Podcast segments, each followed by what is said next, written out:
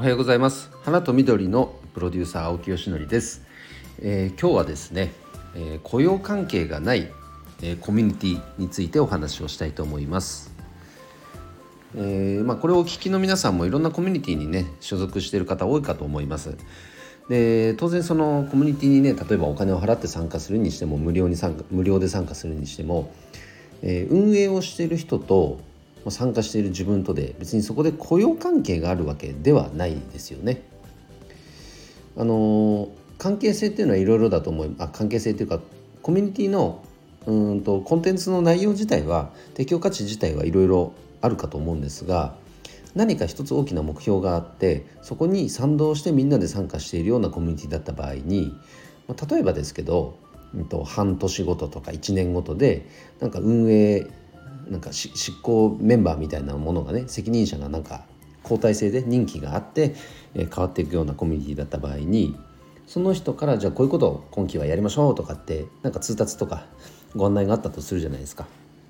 でもそこに雇用関係がないんであの積極的に動く人と全く本当に動かない人ってすごく分かれるなっていうのをすごく感じてるんです僕もいくつかコミュニティ所属してますけども本当にそうでで特に、あのまあ、僕は今ねまだ一人会社ですけど経営者っていう立場で、えー、参加しているので経営者コミュニティが多いんですね。でなので経営者の集まりなんです。だから普段は自分の会社では自分がまあ頭やってるわけじゃないですか。でもそうやってコミュニティに参加すれば別に自分がトップとかそういう関係性ではないのでけども自分は日頃はこの経営者っていう立場立場でいろんな指示を出しているマネジメントしている立場じゃないですか。だからなんかもう積極的にね自分が動くというよりもいちいちね口は出すけども体が動かないという人結構います。でようやく何度も何度も何度も繰り返しえー、これこれこうなんで、えー、いついつまでにお願いできますかっていうご案内をしてようやく動いてくれる人とそれでもなかなか動いてくれない人。でようやくレッスンが来たと思ったらそのレッスンがまた雑であのまたそこからく、あの確認が入って作業が入ったりとかね。まあいろいろありますよね。なんかそんな経験したことある人他にもたくさんいらっしゃるんじゃないかなと思いますがそういう時にあの僕はまあやっぱね学びになってますね。勉強になってます。基本的にはあの人はなんかこう動かないと思ってます。でなんでお前の言うこと聞かなきゃいけないんだっていう感情もどっかあるだろうしなんか人を動かそうなんていうふうに考えたらそれこそやっぱそのなんか意図が相手に伝わって動かされねえぞみたいなね。風なかたくなになる部分もあるでしょう。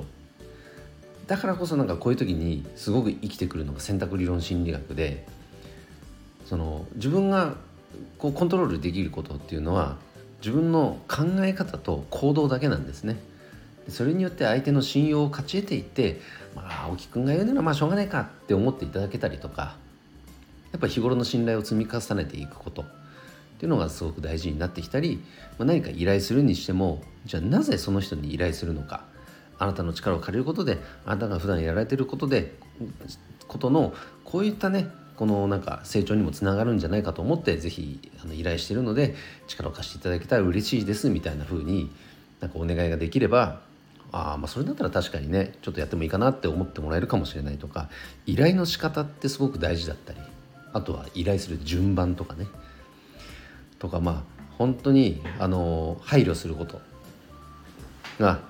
非常に多いなと思っています。だから勉強になりますね。しかもこのコミュニティに所属してただ参加しているっていう立場だけではなくそれをこう取り仕切るような立ち位置っていうのも、経験させてもらったこともあるんですがまあ勉強になりますね。そう。で、まあ、人によってねいろんな価値観がありますし考え方もありますからそれを聞いた上でじゃあ今期の方針はこうですっていう決定をしていかなきゃいけない。その決断力を養う機会にもなりますし本当に勉強になるので是非コミュニティにね参加まだしてないよという方は参加していただけたらいいかなと思います。いずれにせよその時に会社とやっぱ大きく違うのは雇用関係があるかないかである程度の強制力があるかないかって変わってくるじゃないですか。だから強制力強制力って言い方が正しいかどうかは分かんないですけど雇用関係がない中でいかに人の力を借りられるかっていうのは本当に難しいけどその力を得られるようになったらいろんなことができるようになる可能になるそのように思っていますので是非